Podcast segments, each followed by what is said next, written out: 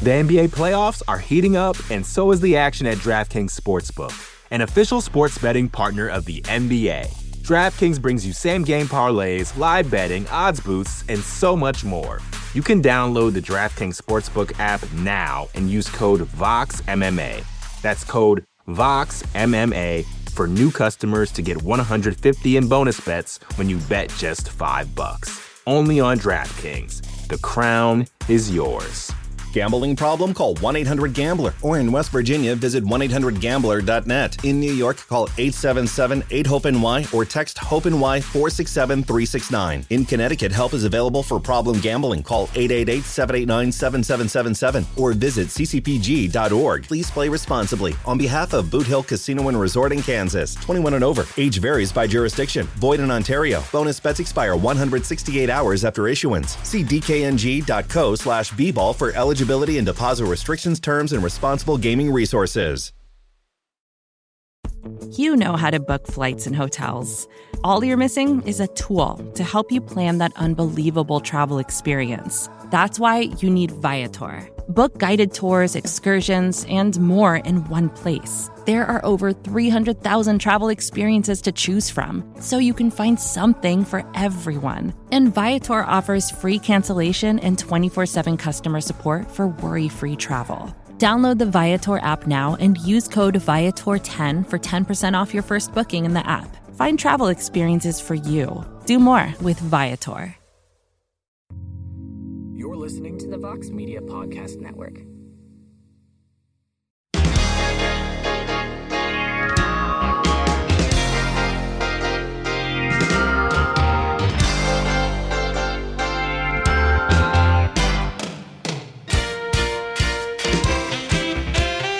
Well, hello there, everybody. It is Wednesday, June 21st, 2022.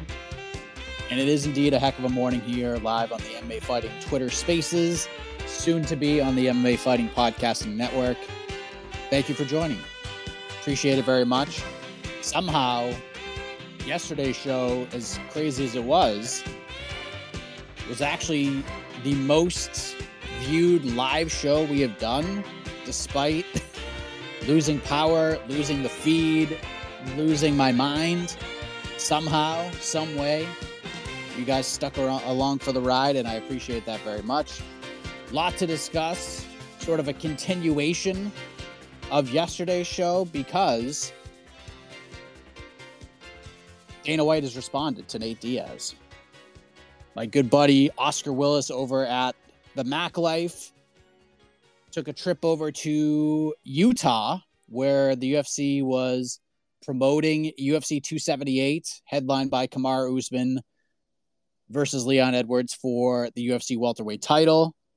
Oscar got a few minutes with Dana, talked about the card, talked about some other notable things going on in the world of the Ultimate Fighting Championship, but then Oscar asked him about Nate Diaz. It's like, what's going on with Nate? The guy wants to fight. Why isn't he fighting? Dana gave a Dana type answer, and then Oscar followed up and asked about Nate teasing a potential fight with Jake Paul.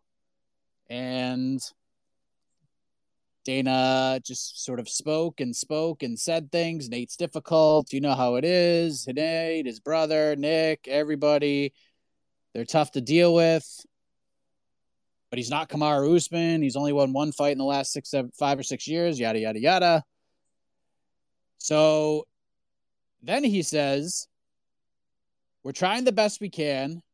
We're trying not to shit on anybody and disrespect anybody, but it's not like we're talking about Kamaru Usman here.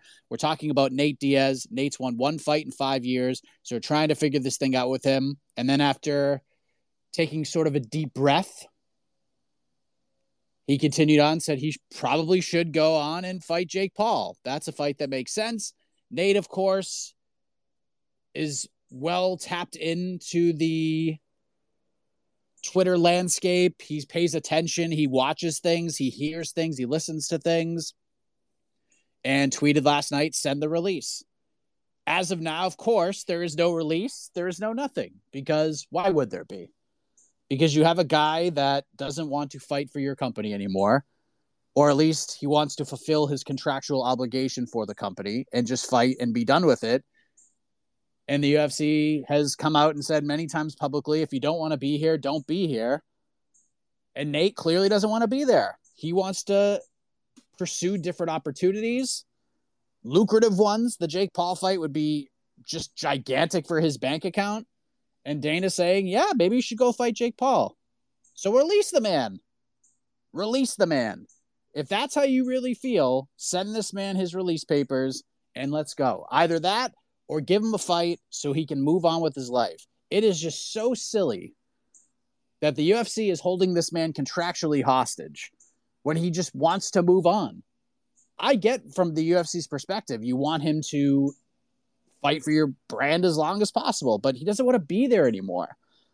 So either just let him go or give him a fight. Like, I don't understand why this is so difficult. I don't get it. I don't understand what the problem is. If the UFC was losing money or they were just barely making a profit and they had big, huge plans for Nate, that's one thing. But they're not hurting for money at all. Not even a little bit. They have guaranteed money coming in from this ESPN deal and from these other television deals they have internationally. Losing Nate doesn't even begin to hurt them. I get it from a pay per view buy perspective, maybe a little bit, but it's not going to hurt their piggy bank or their bank account at all. So I just, uh, I just don't get it. Especially when you come out and say maybe you should just go fight Jake Paul. That fight makes sense.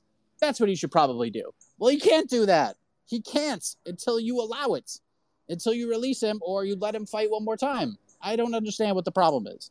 So hopefully the UFC will give the man what he wants. What they should do is just give him a fight, said July or August, put him on that Salt Lake City card against freaking anybody, put him against Poirier, put him against Chimaev. He'll take that fight. Put him against anybody. Just trot him out there for the fans. Let him do his thing. Win or lose, it's not going to matter. Nate, somehow his stock will rise and then he will move on to other things. I just don't get it. And then if you do this, you have a nice amicable split. You part part ways on good terms, and who knows? Maybe two, three years from now, Nate wants to come back, or you want Nate to come back, and Nate will realize, hey, they treated me well. They gave me what I wanted. Maybe I will go back for the trilogy fight with Conor McGregor or some other opportunity that the UFC wants to to put together. But just letting him just sit out and put him in contractual prison is just ridiculous. So be a man of your word. If you want him to go fight Jake Paul, go let him friggin' fight Jake Paul. Go let him. What's the problem? Let's get into this thing. Let's hear from you guys. Let's hear from James McDonald first. James, how are you, my man? I'm good. How are you? Heck of a morning to you. Thank you. You as well. Hey, um, I know you guys discussed um, women's flyweight division a little bit yesterday, but I kind of wanted to go a little bit further in that because I'm really loving how this is setting up going forward here. Um, I just want to go down this list here. We've got Taila Santos at 28, Alexa Grasso is 28, Casey O'Neill is 24, Erin Blanchfield is 23, Maycee Barber, 24. Miranda Maverick, 24. Melissa Gatto is 26. Tracy Cortez is 28. Amanda Ribas is 28. Maria Agapova, who I'm not as high on, but she's, you know, shown a little bit of promise. She's 25. And then Natalia Silva is also 25. My hot take here I think in five years, Natalia Silva is better than all of them. And I know that's a heater. But the last time she lost was against uh, Marina Rodriguez when she was 20 and uh, Marina was 30. I thought that she looked fantastic the other day. And, you know, in looking at some of her past fights, she's got good wrestling. She's pretty much good everywhere. I think that there's a lot of good prospects here.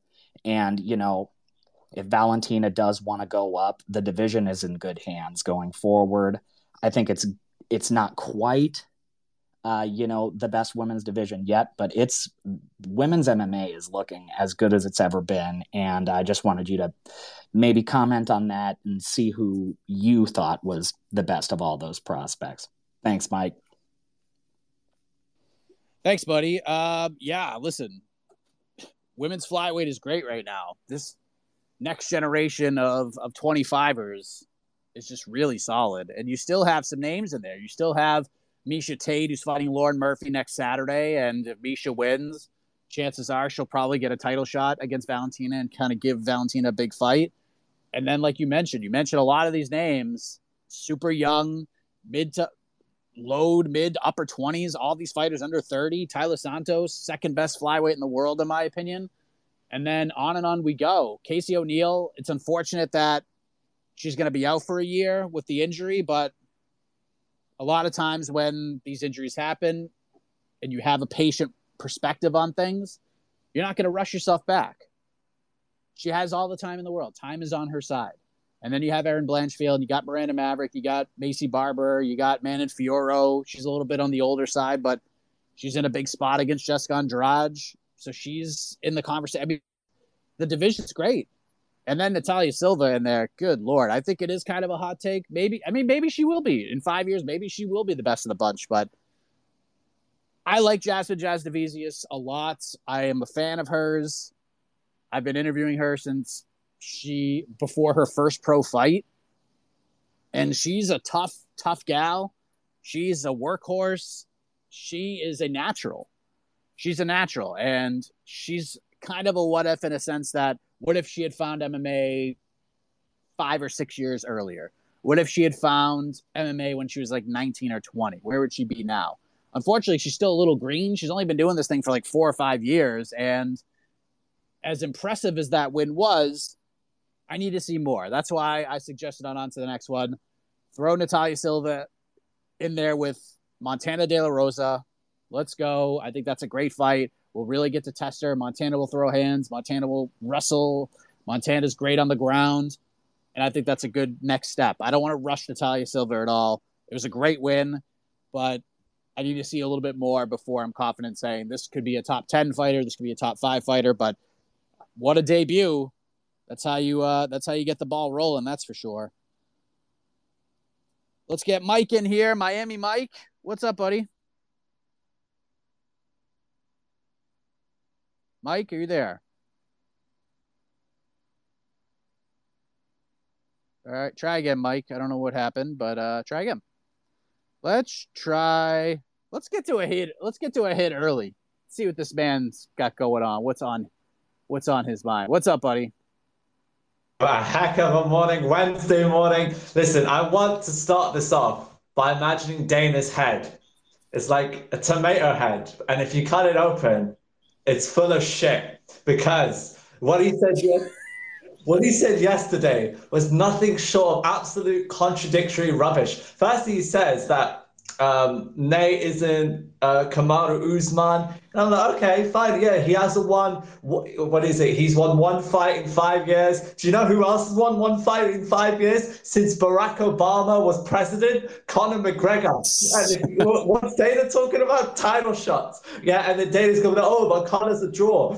So is Nate Diaz. So that's out. That's your argument out the window. Also, uh, like if Nate was this bum and uh, you know you think Nate's so bad and whatnot, then release him. Then get him out. You you have no problem kicking out Tyron Woodley when the people he lost to. I know he didn't look great, but think about who he lost to in a row. You uh, what was it? Usman, then it was Burns, then it was Colby, then it was Vincente Luque, killer after killer after killer. That's a vicious bunch. And he did good as a he did okay as a champion. Like it's just so crazy how like it's one rule for one person and another rule for another. So you know Dana's just full of it. But I wanted to, you know, usually I go on last, Mike, because you know save the best for last as always. But what I wanted to point out is, Mike, you can officially say you're stunned now because I've seen rumors from an Instagram page called Full Violence that Charles Oliveira and Makhachev is supposedly being done for October for the vacant title in UFC 281, which of course we know is Abu Dhabi. So I know you said you were stunned, Mike, yesterday. I don't know how true this report is, but it's like it comes from a page that I've relied on that seems pretty accurate. It's called Full Violence. Um, so yeah, that's very uh, that that seems true. And also one last thing, right? Because I had to get this off my mind, man. Like Israel and Alex Pereira, all the fanboys of Izzy drive me nuts. Uh, absolutely nuts. Uh, like what they were saying, this is MMA, it's not kickboxing. Like I, I saw Izzy saying, listen, I like Izzy, but and he said these are pillow gloves you got knocked out with those pillow gloves. So I don't understand what point you were trying to make there. And by the way, like all these people say, oh, it's MMA, not kickboxing. Izzy's not an ADCC champion, with all due respect. Did you do you think he's gonna flying triangle Gordon Ryan and Craig Jones and do that to Alex Pereira? Nuts. It's just crazy. They still play out on the feet. The only problem is, is kickboxing is three or five three-minute rounds, and MMA's um, five-minute rounds. That's a problem because Izzy's cardio has just reached astronomical levels. I don't know if that's to do with his titty and steroids. I mean, I'm not going to go into that, but you know, that's all. That's today, Mike. That's for today. But glad we have a show every week, every day now. We should have a show every day. Thanks, buddy. Yeah, I mean, a lot to unpack there. Yeah, the Dana thing is crazy. I get it. It's nuts. Yeah, I saw I saw the full violence report. And again, let me just say this, and I've said it very confidently, and I will continue to say this uh, until my days with this website are, are over, which I hope is not anytime soon. If it's not on MMA fighting, it is not done. And that is that is the gospel, my friends. If we haven't confirmed it, it's not done. It's not done. Our record speaks for itself. And trust me, we all saw that report. We all saw it. We've reached out. We've gotten no word back that that fight is actually happening. It could. It certainly could, but we have we have not confirmed it. We got nothing. So we'll see. We'll keep you posted if we do confirm that fight. And then Izzy's just planting seeds, man. He's planting seeds. The fight with Alex Pereira is a big one. Izzy knows it. Ever since Pereira signed with the UFC, this is the direction they wanted to go. Looks like it might happen very quickly if he beats Sean Strickland. And either way, if Sean Strickland wins, Izzy could babyface that in a in a huge way right now. So I don't know. We'll see what happens. I mean, I Jeez Louise, UFC 276 is a ridiculous card. Super good. Miami Mike. Let's see if we can get you on now. Are you there? Heck of a morning, Mike. Heck of a morning. Can you hear me? Yes, sir. We got this you. is already bugging. Dude, we've been spoiled for the month of June. Uh, as far as fight goes, I mean, I'm talking about from the start with the pay per view card with Glover and all that madness to the Austin card to this weekend. Dude, we've had a heck of a month.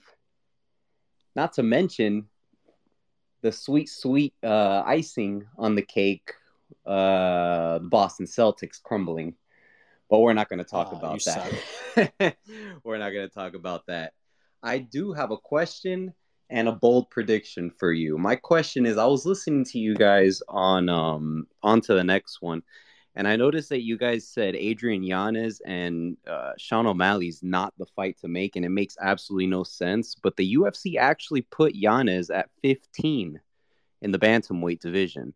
So O'Malley's only 13. They're only two spots away. If he if he beats Munhoz, Munhoz is only 10.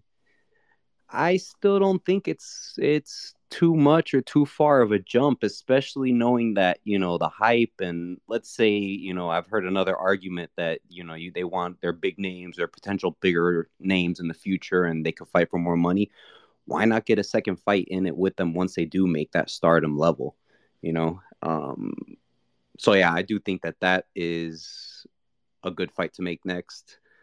And my bold prediction Gamrot, third round knockout. Damn. Wow. Miami Mike bringing the heat here. Holy cow. I mean, listen, it could happen. It could happen. But I just, man, Tsarukyan's just so good. Not saying that Gamrot's not good. He's great. I just think Tsarukyan is just, I, I just, I'm just so high on the guy, and maybe it's, maybe it's giving me blinders. And I think, I think the fight is tremendous. I think it rules, and I, there's a good chance it goes the distance, but I don't know. Maybe it does happen. That'll be huge for for Gamrot and if he does that, in my opinion, he will probably fight and fight for and win the lightweight title at some point if if he beats Arman Tsarukyan. You mentioned being spoiled. We're kind of spoiled this weekend too. PFL, yeah, it's PFL. It should be a fine card. It's not bad. BKFC's got a pretty solid card. The Bellator card's actually really good. Mousasi Eblen's interesting. Danny Sabs is back against Leandro Higo. There's there's a lot of meat on that bone for the Grand Prix, and then Magomed Magomedov versus Enrique Barzola should be fun. Brennan Ward's back. Prelims are real good. I mean, it's a solid card. The problem is this might be just the first time you've heard about it because I'm telling you, that's just the big issue. But this is a good Bellator card. This is top to bottom one of their one of their better offerings that they have put together. So it's going to be a good weekend and we'll see what happens. I'm very excited for it. The NBA playoffs are heating up, and so is the action at DraftKings Sportsbook, an official sports betting partner of the NBA. DraftKings brings you same game parlays, live betting, odds boosts, and so much more. Don't miss out as the NBA postseason winds down. And new customers to DraftKings can bet 5 bucks to get 150 in bonus bets instantly. You can download the DraftKings Sportsbook app now and use code VOXMMA. That's code VOXMMA for new customers to get 150 in bonus bets when you bet just 5 bucks. Only on DraftKings. The crown is yours. Gambling problem? Call 1 800 Gambler. Or in West Virginia, visit 1 800 Gambler.net. In New York, call 877 8 HOPE NY or text HOPE NY 467 369. In Connecticut, help is available for problem gambling. Call 888 789 7777 or visit ccpg.org. Please play responsibly. On behalf of Boot Hill Casino and Resort in Kansas, 21 and over. Age varies by jurisdiction. Void in Ontario. Bonus bets expire 168 hours after issuance. See dkng.co slash bball for eligibility eligibility and deposit restrictions, terms, and responsible gaming resources. Let's get Tristan in here. What's up, buddy? Hey, Mike. How's everything? How's everything going? Good. How are you? I'm doing okay. Um, I want uh, to put the focus on on Saturday's card, UFC, with Tsarukyan and um, Gamrot, but the one I think hasn't been talked about is um, Umar Nurmagomedov versus Nate Maness. Um, I, I have obviously I have Umar Nurmagomedov winning that fight, um, but we just like we just saw Adrian Yanez um, actually crack the top fifteen now.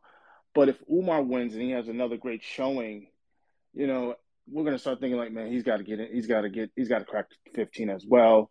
There's other guys that are coming up. We also have Saeed Nurmagomedov coming up in that bantamweight division. If he has a great performance in his win, um, then you got to start thinking about him. So like if you look at the top 15 in UFC rankings, some some guys are going to have to drop off. I, I, mean, I know AK's in here, and his love for Frankie Edgar will always be in his heart, and I understand that too. But I, even he have to admit, like, yo, you got to you got to take Frankie Edgar out of there. Uh, at, at, some point, he's going to have to drop off because one of these guys, they're going to have to start getting getting to the top 15. I mean, I mean, we got, we're gonna have to start getting these guys in there. Kyler Phillips, at some point, he's gonna get booked. He wins. He's got to get in there at some point. I mean, Victor Henry. I know he only has one fight, but he, he has an impressive win over Barcelos.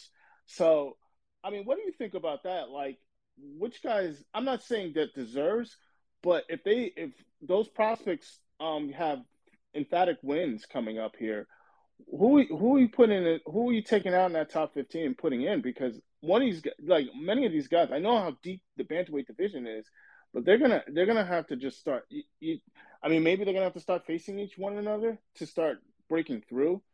But you know, because and I'm really high on Umar Nurmagomedov. I'm like, man, it's gonna be tough beating that guy. So, just your thoughts on that on that whole scenario. All right, thanks, Mike. Appreciate it. Thanks, buddy. Yeah, uh, to address my other question about O'Malley versus Yanez, there's so there's time to do that fight. Maybe O'Malley wants it. Maybe O'Malley, if he beats Budios, will get on the mic and call out Yanez out. And typically, what O'Malley wants or what O'Malley suggests could happen, he gets. So maybe O'Malley starts a campaign where he's just calling out Yanez and putting all the focus on Yanez and going on his podcast and just talking about Adrian Yanez. And if he does that, chances are he'll probably get that fight because the UFC typically does what he wants them to do. Uh, it might take a minute to get there, but typically that's what happens. I love the Yanez Cody Garbrandt fight. It was the great suggestion on on to the next one. I know Garbrandt was supposed to fight Rani Yahya on July 9th. Yahya's out. There is hope from the Garbrandt side. Maybe we can reschedule that fight for UFC 278 on August 20th. Doesn't appear like that's a likely thing that's going to happen. So let's just do Yanez versus Cody Garbrandt on that card. That's a great fight. That's a great name for Yanez to have on the resume. He'd be a big favorite. I know it's the polar opposite of the Yahya fight, which a lot of people were like, okay, this is this is the right thing to do. But without Yahya on the table right now, unless Garbrandt just wants to wait till like September, October to fight him, that's fine too. But if Garbrandt wants to come back and fight in the next couple months, he wants to fight on that August 20th card, he's going to have to fight probably a Yanez or someone of that nature. Now, you mentioned Umar Nurmagomedov, who is it's it's just crazy to look at this betting line right now. Nate Maness undefeated in the UFC, he's got finishes in his last two fights. Umar Nurmagomedov a minus nine hundred favorite against a very game Nate Maness. Very interesting matchup. And yeah, that's that's a stunning betting line. Speaking of betting lines, Arman Tsarukyan now up to a minus 300 favorite against Mateusz Gamrot, who comes back at plus 250. So, yeah, Bantamweight is super fun right now. I don't know who gets the boot. I mean, if Umar just goes out there and just annihilates Nate Maness, maybe he jumps Yanez. I mean, who else? You're not going to take Frankie out right now. There might get to a point where inactivity gets him out, but Frank, it's not like Frankie hasn't fought in two years. He fought in November and he was winning that fight until he got knocked out by Marlon Vera in a lot of people's eyes. So Frankie could still go. It was just a bad knockout he suffered, and then the photo that surfaced afterwards was just a very sad thing. But yeah, bantamweight rules. I love it. All right, James, then Dom. What's up, James? James, are you there? Try again, James. We'll get you back. We'll get you in here. Uh, where's Dom? There's Dom. What's up, Dom? I got you, man. Um, I just wanted to go back to the Nate Diaz thing. Um, why why is Dana so reluctant for the idea of like a co-promotion? Like do like doing the Mayweather McGregor thing again. It would be nowhere near as big. They wouldn't do the the world tours, but they have an opportunity there to get Nate on side, have it be Nate and Dana versus Jake Paul, have it have lots more eyes on the UFC. I just think there's a massive opportunity there to get Nate back on side and get what you want and what he wants. Um, I don't know what your thoughts are on that and why he wouldn't do that. And also, um, happy birthday, AK. I love it. I love how the happy birthday AK continues to get over. I here's here's what I think, and it makes sure it makes sense. Let's co-promote and all that stuff. But then Dana's going to be around Jake all week, and he's going to have to deal with uh, the back and forth and stuff like that, which I don't think Dana really minds. What I think he does mind is I don't think he's very confident Nate can win.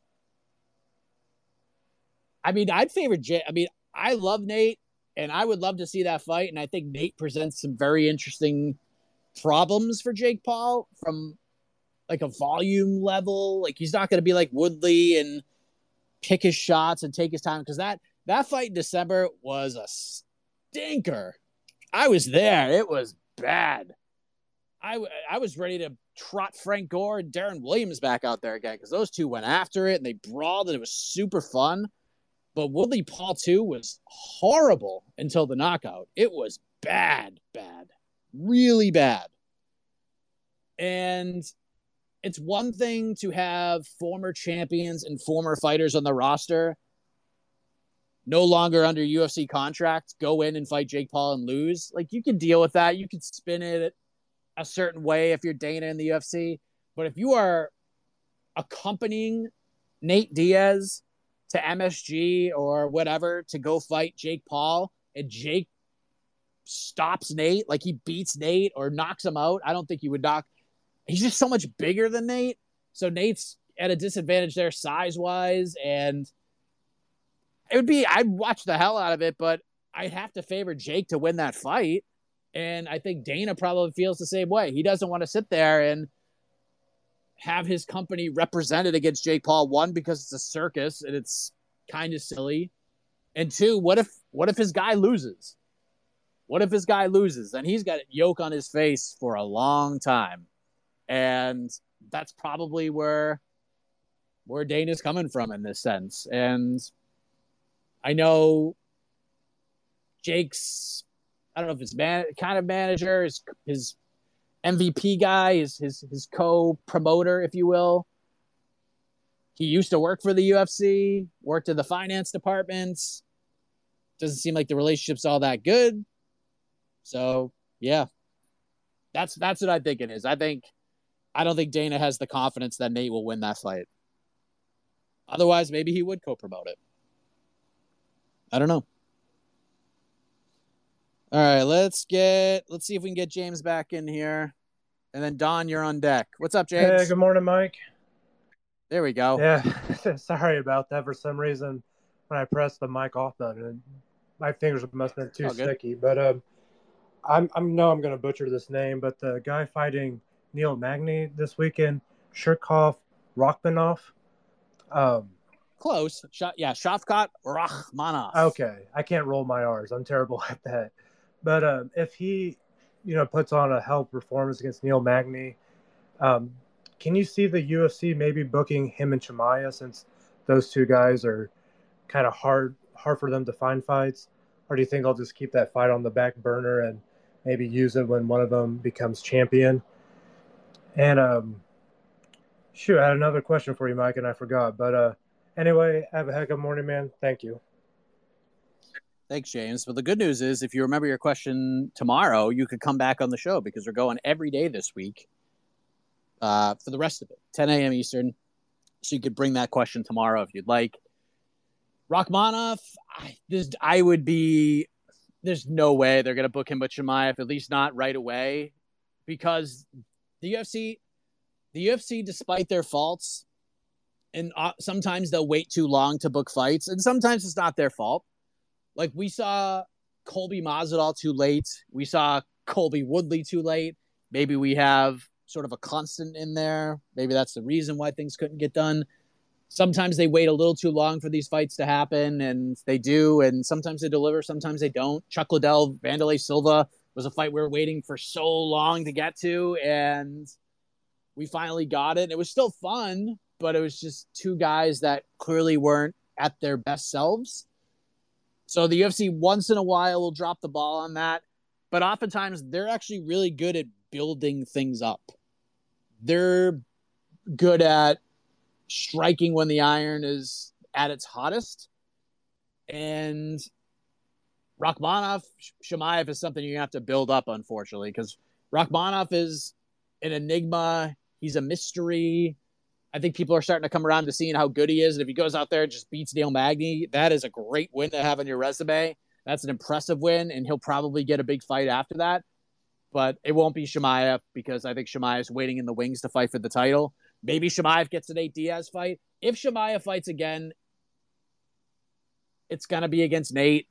And if he doesn't fight again, he's going to get the winner of Usman Edwards because what else does this man need to do? Now, I know Belal Muhammad and his team will probably disagree with me, but there's just no there's just no reward for Chimaev to fight Belal Muhammad right now.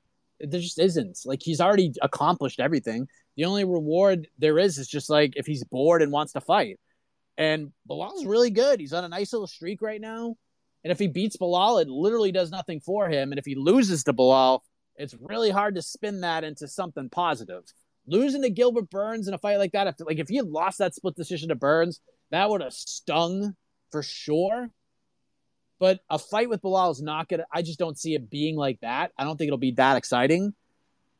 It's gonna. It's either gonna be Belal just wrestling Chimaev for five rounds or three rounds, however long that fight lasts, and he gets the win, which is fine.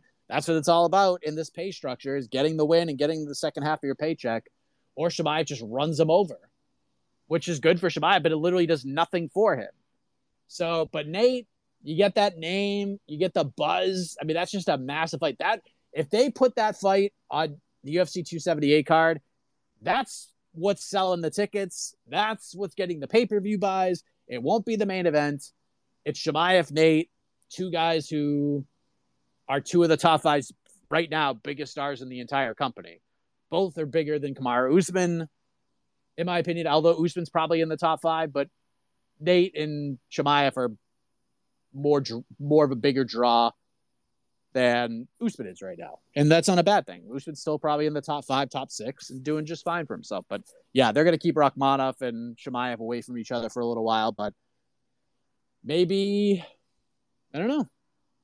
Maybe that's that's where Wonder Boy slides in, which don't love that idea if you're Wonder Boy. But I mean, you can't really be picky here. Maybe, I don't know. I don't know what you. Maybe that's the, that's where Sean Brady ends up who knows? Who knows what happens? But you got to get by Neil Magny. It's not going to be easy to do, and it's going to be a good fight. Really good fight. Let's get Don Kuzan in here.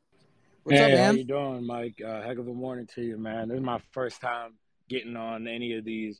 I'm a big fan of the show, big fan of everything MMA fighting does. It's great. Y'all keep cracking it out. Um, I just wanted to say two things. One, uh, free Nate Diaz, man. We saying free Cain. We need a free. We need to free Nate Diaz too because it just don't make no sense. Like you said, uh, the last uh, heck of a morning. It's petty, man. Just let him go. Let him go. Let him go. Just be. A, he's already a star. Everybody knows Nate. You watch MMA, even outside MMA, just because of his antics. Let him go and make some big money. Let him go do his thing. Um, but the other thing I wanted to talk about was um, the UFC London card. I know it's coming up against a little ways down the way. I wanted to know who your picks were for uh, Tom Aspinall versus Curtis Blaydes. And do you think this fight between Darren Till and Hermansson is this make or break? Will the Smash Bros prevail? Is this make or break for Darren Till? I don't think so. I mean, he lost two, uh, coming off two losses, but I don't know. There, there, there's a win like this. What what does it, what does this do for Darren Till? Thanks, Mike. Love you, buddy. Keep doing your thing, man. You're killing it, brother. Thank you, Don. You're the man. Thanks for hopping on. Love the first timers. Appreciate that very much. Um, yeah, free Nate. This is just all stupid, especially now that Dana has come up publicly and basically said this guy over the last five years has stunk and he's hard to deal with and he should go fight Jake Paul. I mean, you literally said those things. So if that's how you really feel, then put your money where your mouth is. Release the man or give him a fight. They should just give him a freaking fight. Put him on July the July 30th card. Put him on the August 20th card. Either one. Just put him on one of these cards and let him fight. Otherwise, release him. Put him on the 277 card or the 278 card or let him go. Let him go fight Jake Paul. That's it. Enough is enough. London, I favor Curtis Blaydes to beat Tommy Aspinall, but the hometown thing, that's a big deal. That's a really big deal.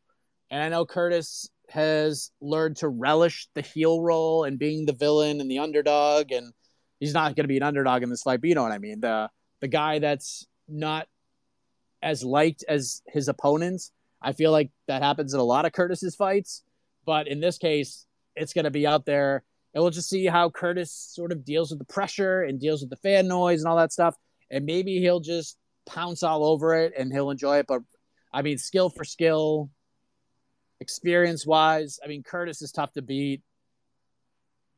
And I think Curtis Curtis needs this one because he just he's almost undeniable at this point. You're trying to find ways to not give him the title fight, and I get it because you're holding out hope that we get Stipe Jon Jones we're holding out hope that Tai Tuivasa beats Cyril Gane because he's becoming a star and you want to book the biggest fights possible. I get that. You want to get likable figures, like really likable figures in there fighting against the best of the best. And Curtis is so good. He just doesn't get the the love and the admiration that he probably deserves, at least up to where his skill set is. Because Curtis Blaydes is a great fighter. He's a great fighter, and I would on it like you can make a case. I mean, he's lost to Francis twice, so he's not the best heavyweight in the world right now. But you can make a strong case he's number two, because I would favor him to beat Stipe. I would favor him to beat Jon Jones. I know that's a hot take, but I'd favor Curtis Blaydes to beat Jon Jones right now. I would favor Curtis to beat Ash. I, I favor Curtis to beat Cyril Gane, Tai Tuivasa, all of them. He's that good. So I will continue to favor Curtis in these situations, but that hometown rub is is a real thing. We saw it in Aspinall's last fight. And then with Darren Till, make or break, we're pretty darn close. I don't know if I'm ready to say 100% it's make or break for Darren Till, but if this guy wants to become a world champion and accomplish his dreams and have his visions come to life of being a world champion, he's got to beat Jack Hermansson. He has to beat him. He can't lose to Jack Hermansson. He just can't do it, especially in England, especially in front of a hometown crowd. This is not teed up, but it's about as good as it can get. And yeah, it's about as close to a must win as, as you can have. That's for sure. Let's get Toke, then we'll get a we'll get a Australian talk, and then we'll get Jimmy Wang Yang, and then we'll go up and down the line. Toke, what's up, buddy? Um, so I'm uh, I'm gonna gonna ask you first about uh, odds. So what uh, I'm wondering, I know you're not a better, but if you look up and down this card uh, this weekend, what is the clearest value to you? And I will uh, I will uh, let give you a bit of time to actually find the odds. But for me, it's definitely Chris Curtis. Him being minus 135 against a one-dimensional specialist who has one round cardio seems insane to only be 135. So that's mine. And then I would ask you, why do you want to kill Cody Garbrandt's career completely? Um, what I mean by that, um, listen, there's a reason they wanted him to get Rani Yahya. It's because you know he we can't see him get knocked out one more time. He he's gonna be out of the sport, Marlon Moraes style, if that happens. So it's kind of this was the last shot to kind of redeem him to get him against a very a guy that won't knock him out. And if he does, then it's definitely over. But you know, get getting him in there against probably the only boxer in UFC that's better than Cody Gar- Garbrandt seems like mm, a bad idea. So yeah, uh, the best value odds wise, and then Cody Garbrandt. Thanks, buddy. Yeah, I mean, listen, not trying to kill anybody's career here, but it all depends. To me, if I was advising young Cody Garbrandt on what to do next, I would have him wait for whenever Rani Yahya is ready to come back. If it's the fall, September, October, whenever, wait. Wait for that man. If you don't want to wait and you want a big fight, it's Yanez. That's they're not he's not going to get anybody high up in the rankings that's what he gets. And that's Yanez has some buzz right now. So I mean, the risk reward factor, you weigh it up, put them both on the scale, it's there for Cody. It's there. He's got the experience, former world champion. He's been in there with better competition than Adrian Yanez. For sure. It's not even close. He's been in there with better competition than Adrian Yanez. Like it's, it's night and day. You could stop some buzz, get your own back, it just depends. If I'm like I said, like if I'm advising him, just wait. Don't be pa- don't be impatient. Just wait for Yahya to come back, figure out that fight, make it work. But if he wants to fight, if it's like no, I'm fighting August 20th and that's it. I want to fight on that pay per view. I don't care who it's against. You do the Yanez fight. I think that's that's a great fight for both guys. And yeah, I know it's sad for Garbrandt considering how these last few fights went, but I like that idea. Best value on this card? God, I mean, Curtis is a good value at minus 135. I'll, I'll give you that because the guy just doesn't stop. You can't finish him, you can't put him away. Vieira looked great in his last fight. Showed, I'm not ready to be like, oh, this guy's a cardio machine, but he looked real good and he was getting stronger as the fight went on before he got his finish. And Chris is just on a roll right now. I actually don't love this matchup at all for Chris, but if he can keep this thing extended and just not get stopped quickly, I think he'll win. So there is value at minus 135. Let me see what else we got here. Hmm. Maybe some value on Neil Magny at plus 320. I mean, I'm favoring Rakhmonov to win. Vanessa Demopoulos at plus 220 looks really interesting to me because I think this is I think this is a 50-50 fight with Jinh Yu Frey. And Jin's look good. Demopoulos has a lot of buzz right now. She's got a lot of momentum coming off that come from behind submission win over Silvana Gomez Juarez, who herself, after UFC 275, she's got a little bit of momentum going on her, her, in her own right. I mean, this is a, this has 50-50 written all over it. Demopoulos is a scrapper. Jin can scrap too. I don't think I don't think Jin's a minus 260 type of favorite against a lot of fighters in this division. I'd favor her to win, but there's definitely value at plus 220 on Vanessa Demopoulos in my eyes. So yeah, that's that's what I'm looking at. I have to dig deeper into the props to see, but Raulian Paiva plus 120, it's not bad. But Demopoulos at plus 220, that one really stands out to me. All right, Australian talk. What's up, buddy? Wheel is spinning. Do we have you? Yeah, you've got me, Mike. G'day, mate. Um, thanks, buddy. Uh, looking back with hindsight, was Prochazka Glover a better fight than Gustafsson Jon Jones one? Has Tai Tuivasa hmm. got the strongest lower leg kicks in the entire UFC? And does Conor McGregor owe RDA the red panty fight as his comeback fight? Hmm. Thank you, Australian Talk. Some real good questions there. I don't think Conor fights RDA next. RDA's got his hands full already. Maybe if he beats Fiziev and calls for that Conor fight, maybe he gets it. But I don't see it happening. I don't know what they're going to do with Conor when he comes back. Masvidal's a good idea. Diaz, if they could somehow work that out, is a great idea. There's ways you can go with this. Maybe you could do. I mean, you could always do the Poirier fight. You could. I mean, depending on what happens next week, you could do Max Holloway too. There's lots of you could do Justin Gaethje. There's there's so many ways you can go with the Conor thing. I don't think it'll be RDA. Maybe we'll see who has a little bit of buzz at that point. I don't know.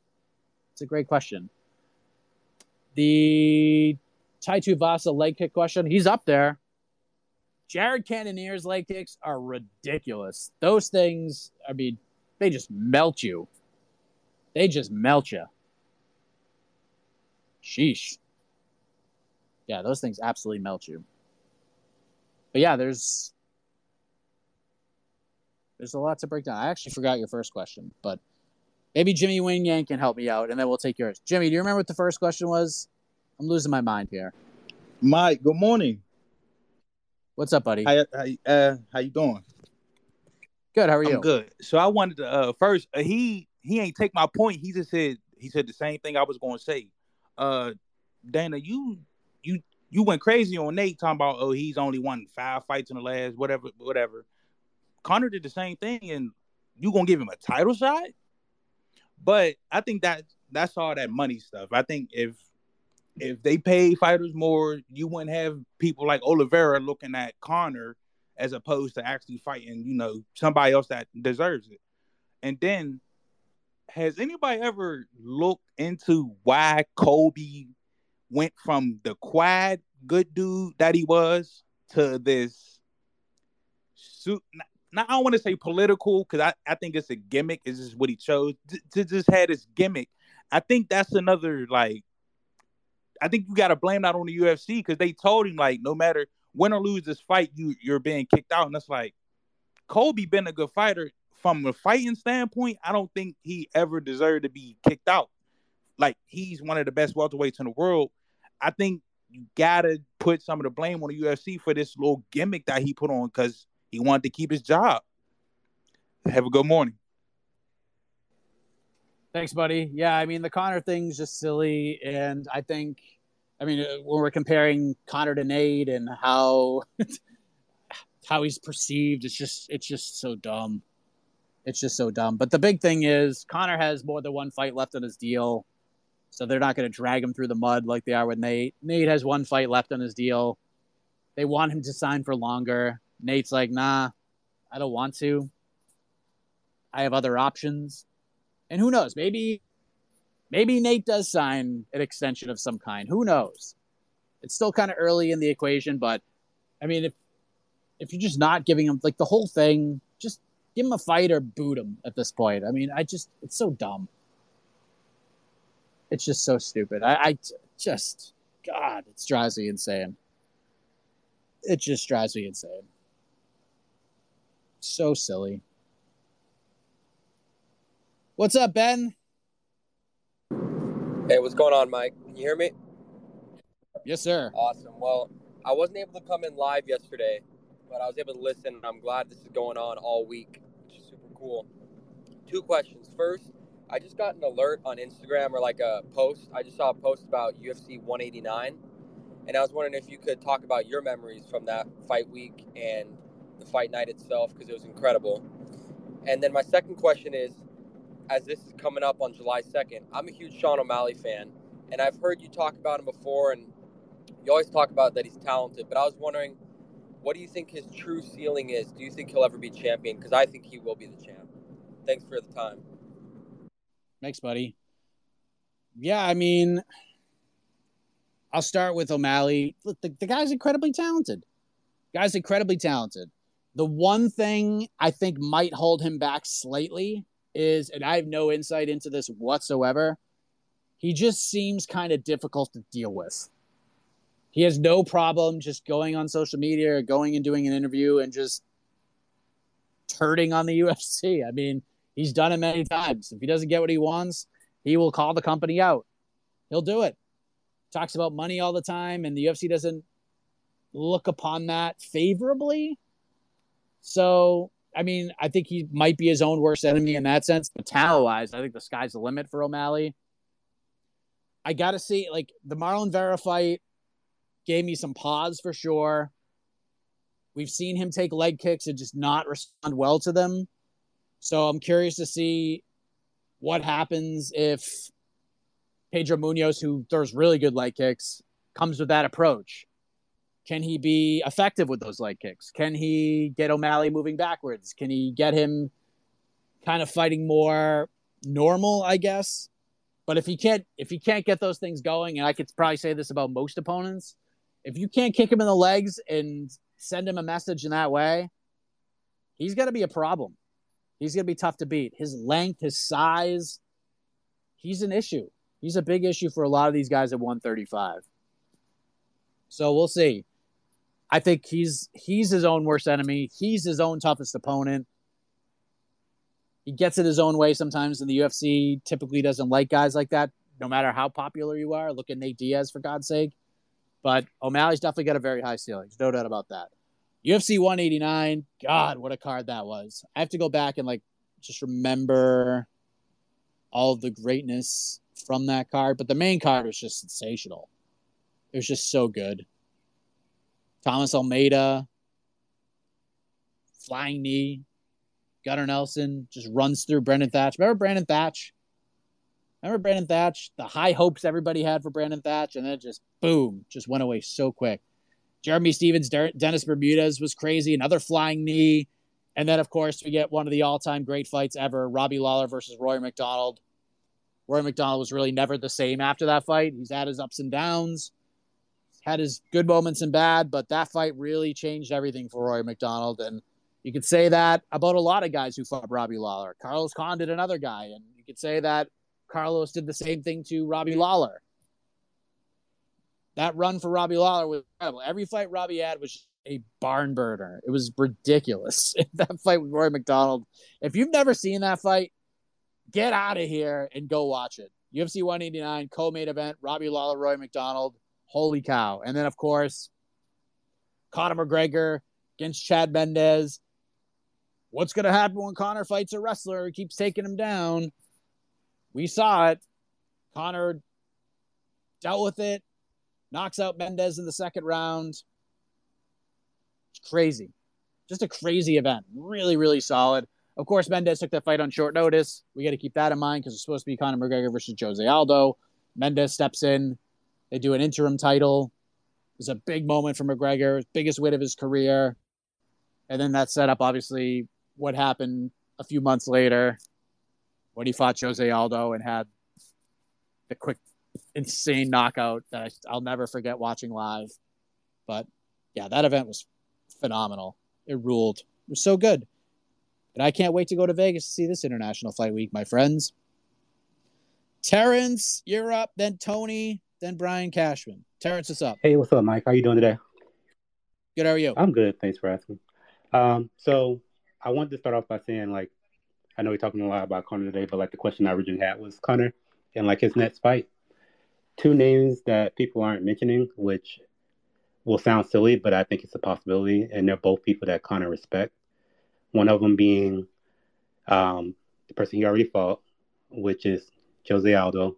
The second person, even though they're 135ers, um, and then the second will be Frankie. I know AK will hate that.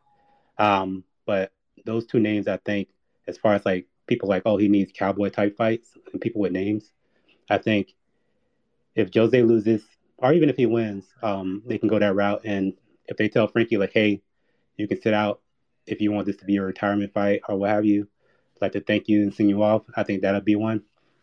The second question in regards to Conor, um, they always talked about like, oh, when he was supposed to come over, he originally wanted to do 155, but they didn't have any room for him in 155, so he went 145.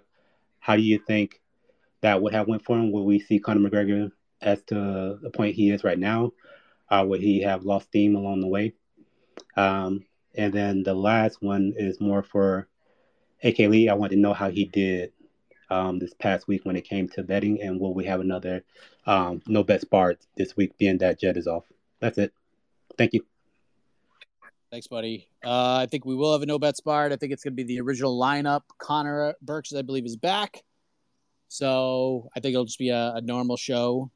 And I think it might drop today, maybe tomorrow. Not really sure. But we'll get AK's response to how he did in a matter of moments the Conor stuff. He ain't fighting Frankie. He ain't fighting Aldo. He'll, I don't think he ever fights Aldo again. It would make it would have made sense a while ago, but there's just no way you can make that fight any better. You can't do it any better. And Aldo's been making weight very healthy at 135, and he's looked stupendous. And if he beats Merab, he's fighting for the title. So I like Gaethje. I think that fight makes a lot of sense. I like maybe Holloway if he loses the ball. I mean, there's there's so many different ways you can go with this. You could do Masvidal, that'd be a very big deal. I don't know. You got to be smart with it. You got to. It's tough because you have to try to get you have to try to book him a win, and I don't know if there's like that Cowboy Cerrone esque type figure out there where you get a guy with a name, but you're pretty confident that he'll win, if that makes sense. So, yeah, I, I, I don't know what happens. I don't know what happens. I don't know. I don't think he'll ever lose the steam. I think he'll there's there will always be a mistake with him. I think he'd start lose a little bit of momentum, but not much. I mean, when Conor does come back after getting pretty much run over by Dustin Poirier in two consecutive fights, and I know the, the second fight in this past July, I know it ended in a in a pretty awful way, but it just seemed like all signs are pointing to things are just going to get worse for Conor and that Dustin was going to put him away in the second anyway. So to me, it just wasn't going to go well. But Conor's still going to do a million plus pay per view buys no matter who he fights. So I don't know. AK, do you want to answer that question? Uh, uh, yeah, excuse me, guys. I'm a little sick. Oh, hey, Mike. Great show as always. Uh, Terrence, Hi, Terrence thanks for checking in on me. Uh, I, I came out in the minus as as far as uh, the betting goes. Uh, and I will say though, I don't I don't need to uh, break it down here, Mike. I will be Uh, I actually am on this episode of uh, No Bets Barred. I'm right at the beginning. So what? I'm right at the beginning, so it's great. You got to hear from. I, I got to team up with the with the wonderful Jed and also Connor Burks. Uh, first time I've ever done a show with Connor, so that was exciting. But uh, yeah, you guys will get a full breakdown. I'll just say a couple of things. First of all, uh, Chris Lee screwed me. Uh, not my brother, not my not my brother, the judge, Chris Lee. Uh, I'm not happy about that. Like many, I got screwed by that round four score. And uh, Gregory Rodrigues, uh, stop mixing the martial, stop not mixing the martial arts the wrong way. I want, I need to see if he had just gone to his jujitsu, Mike. If he had just gone to his jujitsu, my betting slips would have looked a lot. The results of my betting slips would have lot would have looked a lot different. But uh, that's all I'll say for now, guys. Definitely check out that episode. Yeah, either I think probably dropping today or on Thursday. And uh, I, I, don't want to take up more of the the listener time, but uh, I'm, I'm I, I was not happy. What a guy! That's my best friend, folks. Maybe in the minus on the betting slips at the betting window, but always plus money in our hearts. Let's get Tony the Tiger in here. Are you there, Tony? Just make sure you're unmute, and I think we might have you.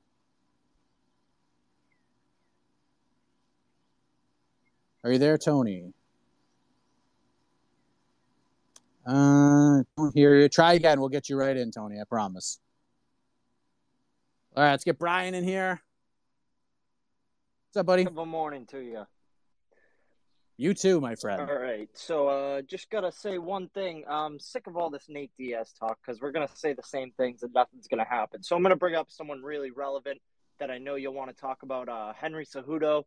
Uh, I'm just kidding. No, I'm not talking about him. But uh, a question I had to ask is like, with these deep divisions, 155 and 135, I feel like they got to make like a top 25 for these rankings because I mean, Adrian Yanez a number 15. I love that guy. I love watching him. I'll watch his interviews all the time. But if you if you look at the guys below him, I mean, I just think like Jack Shore, even Ricky Simon, the Nurmagomedov guys, like they, I don't think he matches up well against them at all. So uh, I just want to hear your take on that. Thank you, and heck of a morning. Thanks, buddy. Yeah, those two divisions are so deep and so strong. I'd love to see a top 25. I don't think it's going to happen.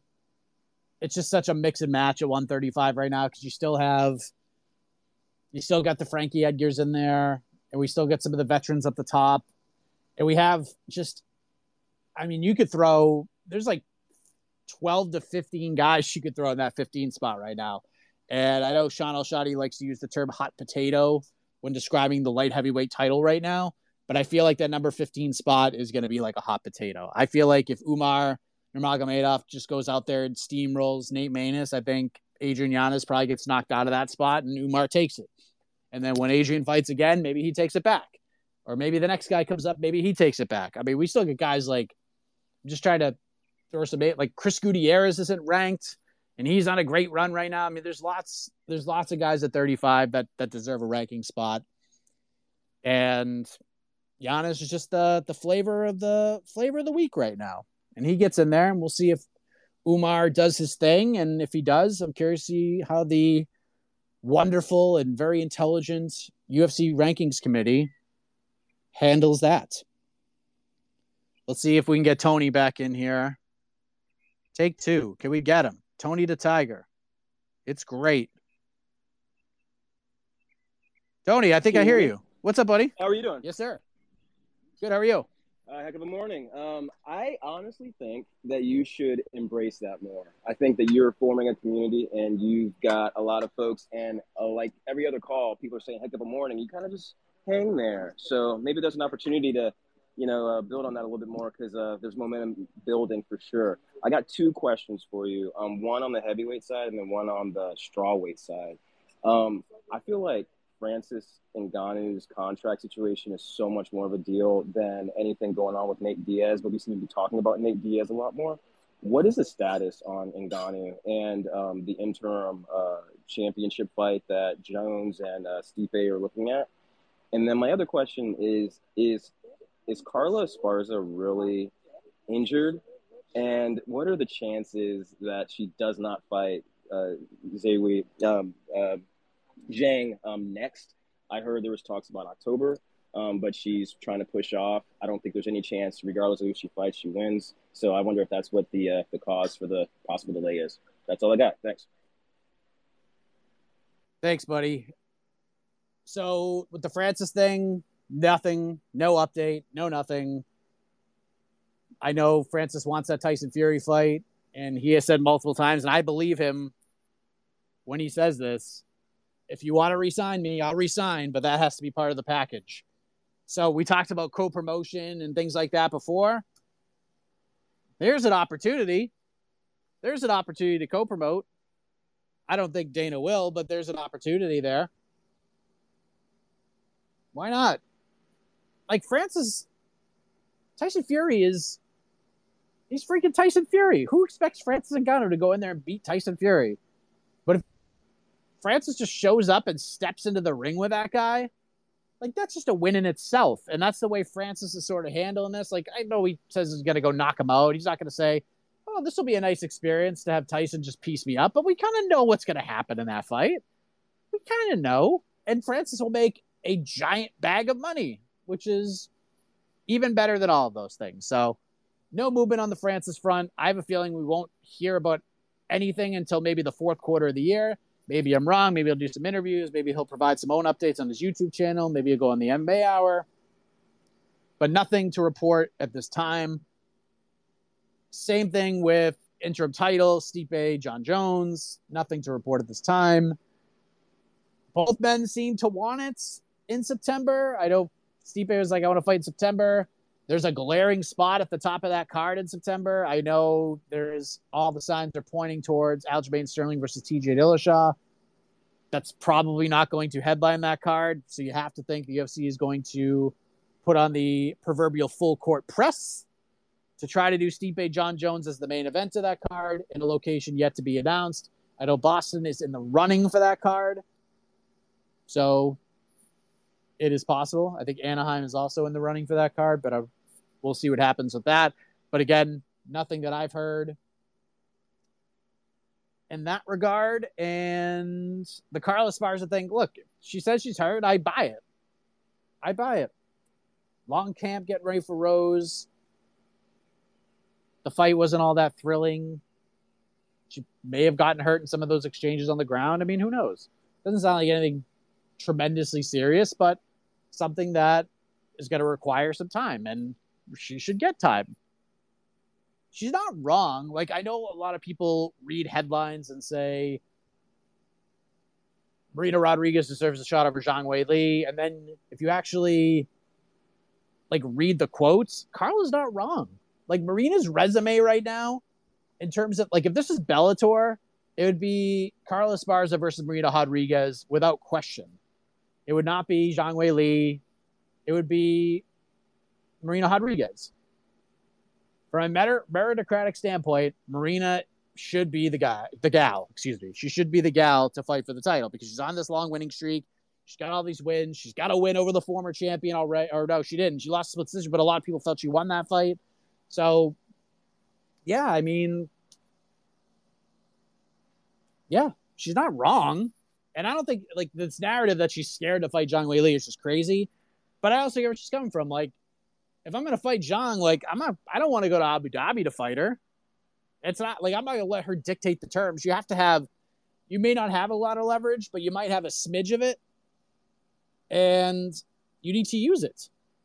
Why in your first title defense, why would you want to travel to Abu Dhabi and do what the challenger wants? Like I still think if the UFC offers her Zhang Weili in November, December, she's going to say yes and sign it and go. Like, I just don't think she wants to. She doesn't want to give Zhang what she wants and just say October, closer to where you live. She wants to say my date, my time, my location. And I don't think there's anything wrong with that. But from a meritocratic standpoint, Zhang Weili is one and two in her last three fights, and Marina is not. So I get where she's coming from, but she's not also saying like I'm not fighting Zhang Weili. I'm the champion. I can do whatever I want. She's just saying, look, Zhang wants to fight in October. I don't think I'm gonna be ready in October. It's not up to her. It's up to me. And that's it. And I don't blame her for that. Zeke. What's up, buddy? Good morning, Mike. How are we? Good, how are you? I'm all right, man. I'm going to be short and quick here. I want to kind of pile on what you were just talking about, and then I want to look into July 2nd. I want to skip over this card uh, coming up this weekend if that's possible. Uh, first things first, I have a feeling that uh, Weili Zhang is coming for blood. I have a feeling that she has a lot of things unproven in this strawweight division. I think that Weili Zhang, oh my God, Weili Zhang right now, if that matchup was to be booked, could maybe even close from a betting perspective at possibly minus three to 400 in that matchup. I know that's absurd to say, but I just don't think that Carla Rose uh, matchup is going to, you know, fare well for the eyes of you know the beholder, the eyes of the fans, the people who are like, well, it's our strawweight champion. You know, that wasn't really the best championship performance to say the least, in my humble opinion, obviously. Uh, and I just think Weili has every way in the world to damage and harm Carla, especially with her takedown defense. Uh, secondly, we got a little Sean O'Malley, Pedro Munhoz matchup coming up. I'm extremely excited. If you couldn't hear, you know, the way I'm talking about it, Sean's one of my favorite fighters for sure. What is your thought process there? Uh, I hopefully think Sean can can take care of him. I don't know if he puts him out, but I expect a striking show. Uh, you know, maybe it'll be a little less damage, a little more like Kris Moutinho, uh, Moutinho, I don't want to ruin my man's name. I know he was just released, but he put up, you know, took a lot of damage and kept walking forward. So kind of expect Pedro to do the same. But uh, what are your uh, what are your you know humble opinions there? Thank you for having me, Mike. Thanks, buddy. Yeah, I'll focus on the O'Malley Munhoz fight. It's a great fight. It's the fight that should be made. Makes perfect sense. I love it. I like the Ricky Simon idea too, but this is this is how you build O'Malley. You put him against a guy that everybody knows who's tough and he's durable and he presents some issues that have been a hindrance to O'Malley in the past. But he also, from the other side of things, O'Malley has some clear advantages over Munhoz as well. So I love, I like the fight. I'm curious to see whose game plan gets off better. If Munhoz can start scoring with those leg kicks and really get O'Malley switching stances and making him uncomfortable, he's got a chance to win. And it's not like a lot of people, I've heard people say that O'Malley will just, Munhoz just has to be super tough and just kind of gas himself out. O'Malley's not going to gas himself out. He'll just keep beating you up. If he gets an advantage and he starts surging, he starts getting off, he's just going to keep getting off. He's just going to keep throwing punches and kicks. He's, he's going to land. He's going to hurt you.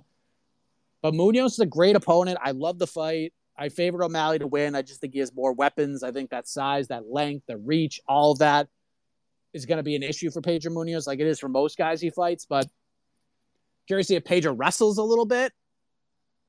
But the leg kicks, that's huge. And I know O'Malley knows they're coming. But oh, if Munhoz starts mixing the martial arts, as AK says, maybe feinting some takedowns, landing those leg kicks, finishing multi shot combos with leg kicks, he's got a chance to win. So I'm not counting Pedro out. Love the matchup. It's the exact fight to make. All right. So I got Pastor. We'll go to Pastor here. Pastor, what's up? Pastor, you got to unmute.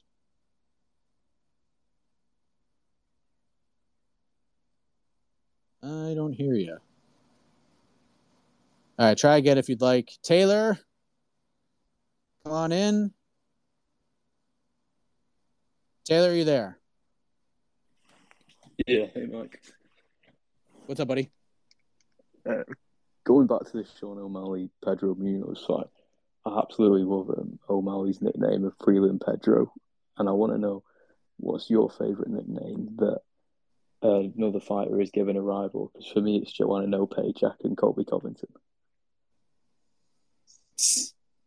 That's a good question. Um, hmm. That's a good one. I got to think about that one.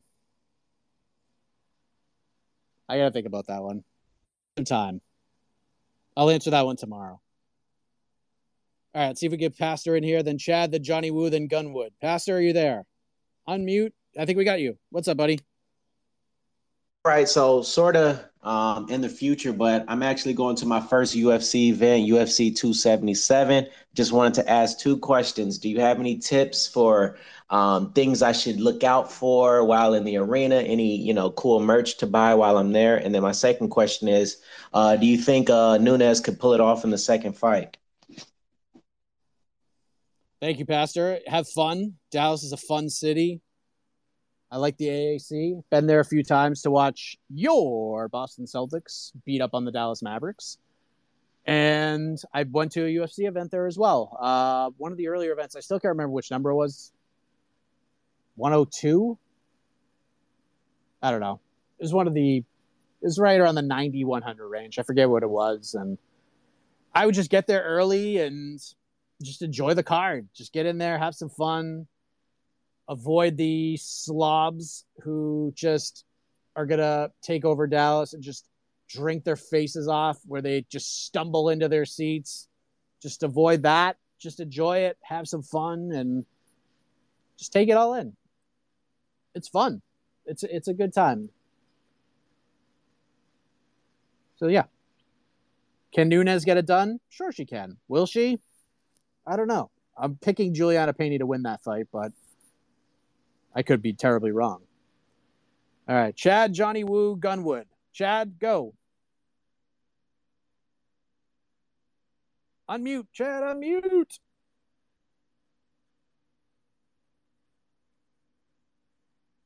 Nothing. Try again. Johnny Woo.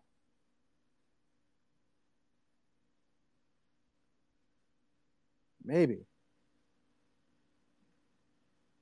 Johnny, your wheel just keeps spinning. I don't know if.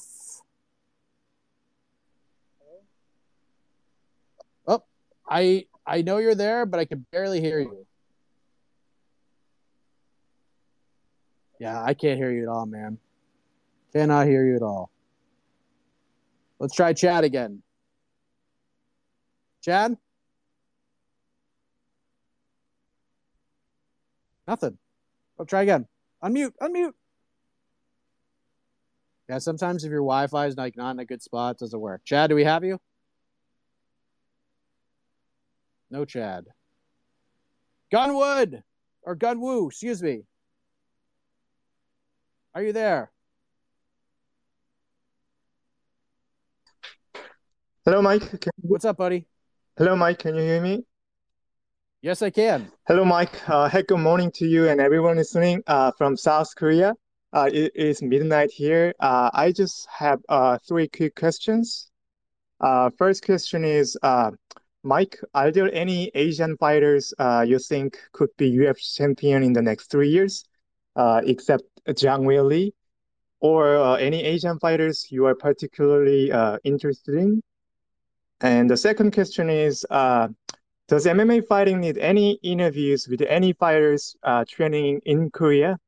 If yes, uh, please let me know. Uh, I can do the interview, edit the video, and send it to you. And lastly, uh, have you ever visited South Korea? Uh, if you have a plan to come to Korea, uh, please let me know. I can show you around. And I just want to say that uh, thank you for doing what you're doing, and I really enjoy your podcast. Have a great day. Thank you, sir. Very kind words. I appreciate that very much. I am. Uh, I like Yan Xiaonan a lot. I know she's not from Korea, but if we're talking about Asian fighters, I like her a lot. I think she's going to be really good. I think she's going to get better. I think she could be a could still be a, a title contender in this division. So I, I do like her a lot. I'm not like terribly familiar. Like I know there's some on the contender series. I know there's some from the road to UFC that I didn't really get a, a chance to to really dive into and watch. So I'll have to sort of get back to you on that. I've never been to Korea, to South Korea. Uh, I've never really. I've I've only been outside the country like once or twice. Canada, Mexico. So I haven't really. I'm not a world traveler really at all. Hopefully that'll change in the near future, covering this wonderful sport of ours. But even even in the U.S., like I'm going to Vegas next week for International Fight Week. I've never been to Vegas, and that'll be the furthest west I have gone in the United States. So I've been kind of a homebody. Like when I go on vacations, it's like to Florida. I've been to Texas, a couple of like different parts of Texas. I've been obviously New Hampshire and all those places, the Carolinas, things like that. But yeah, I'm kind of boring when it comes to travel, but hopefully next few years, maybe I'll get to spread my wings, travel these different places, and maybe I'll head to South Korea and uh and do that. So all right, I gotta get out of here, my friends. This is actually my day off, but I'm still doing this for you guys because why the hell not? Because you guys are the best. So we will be back tomorrow, 10 a.m. Eastern, right here, MMA Fighting Twitter Spaces. If you're coming in late and you're wondering what the hell we were talking about, show will go up on the MMA Fighting Podcasting Network sooner rather than later. So again, back tomorrow, 10 a.m. Eastern. My parents are actually coming too, so I'll be excited to see them. Tomorrow, BTL. We'll have BTL. I don't know who's going to be a part of it. I don't know what's going to happen, but something's going to happen. And then we have lots of stuff going on Friday, BKFC, we got Bellator, we got PFL. We'll have a preview show on Friday, getting you ready for UFC Vegas 57. And then we'll have the card on Saturday, pre-fight show, post-fight show, on to the next one, all that good stuff. So lots to look forward to this week. But in the meantime, I am out of here. Have a great rest of the day. And as always, have a heck of a morning.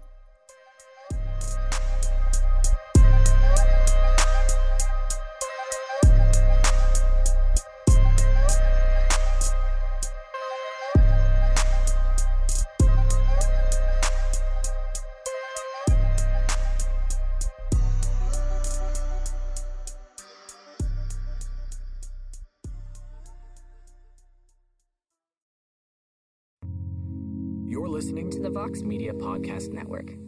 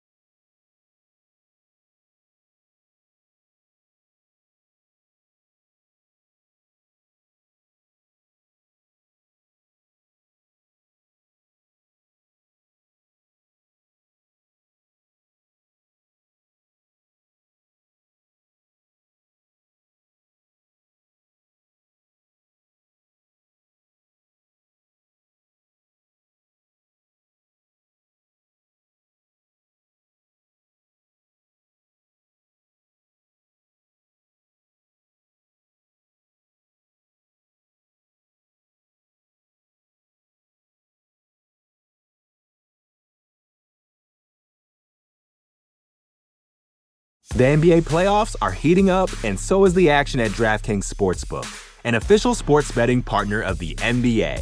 DraftKings brings you same game parlays, live betting, odds boosts, and so much more. You can download the DraftKings Sportsbook app now and use code VOXMMA. That's code VOXMMA for new customers to get 150 in bonus bets when you bet just 5 bucks. Only on DraftKings. The crown is yours. Gambling problem? Call 1 800 Gambler. Or in West Virginia, visit 1 800 Gambler.net. In New York, call 877 8 HOPE NY or text HOPE NY 467 369. In Connecticut, help is available for problem gambling. Call 888 789 7777 or visit ccpg.org. Please play responsibly. On behalf of Boot Hill Casino and Resort in Kansas, 21 and over. Age varies by jurisdiction. Void in Ontario. Bonus bets expire 168 hours after issuance. See dkng.co slash bball for eligibility and deposit restrictions, terms, and responsible gaming resources.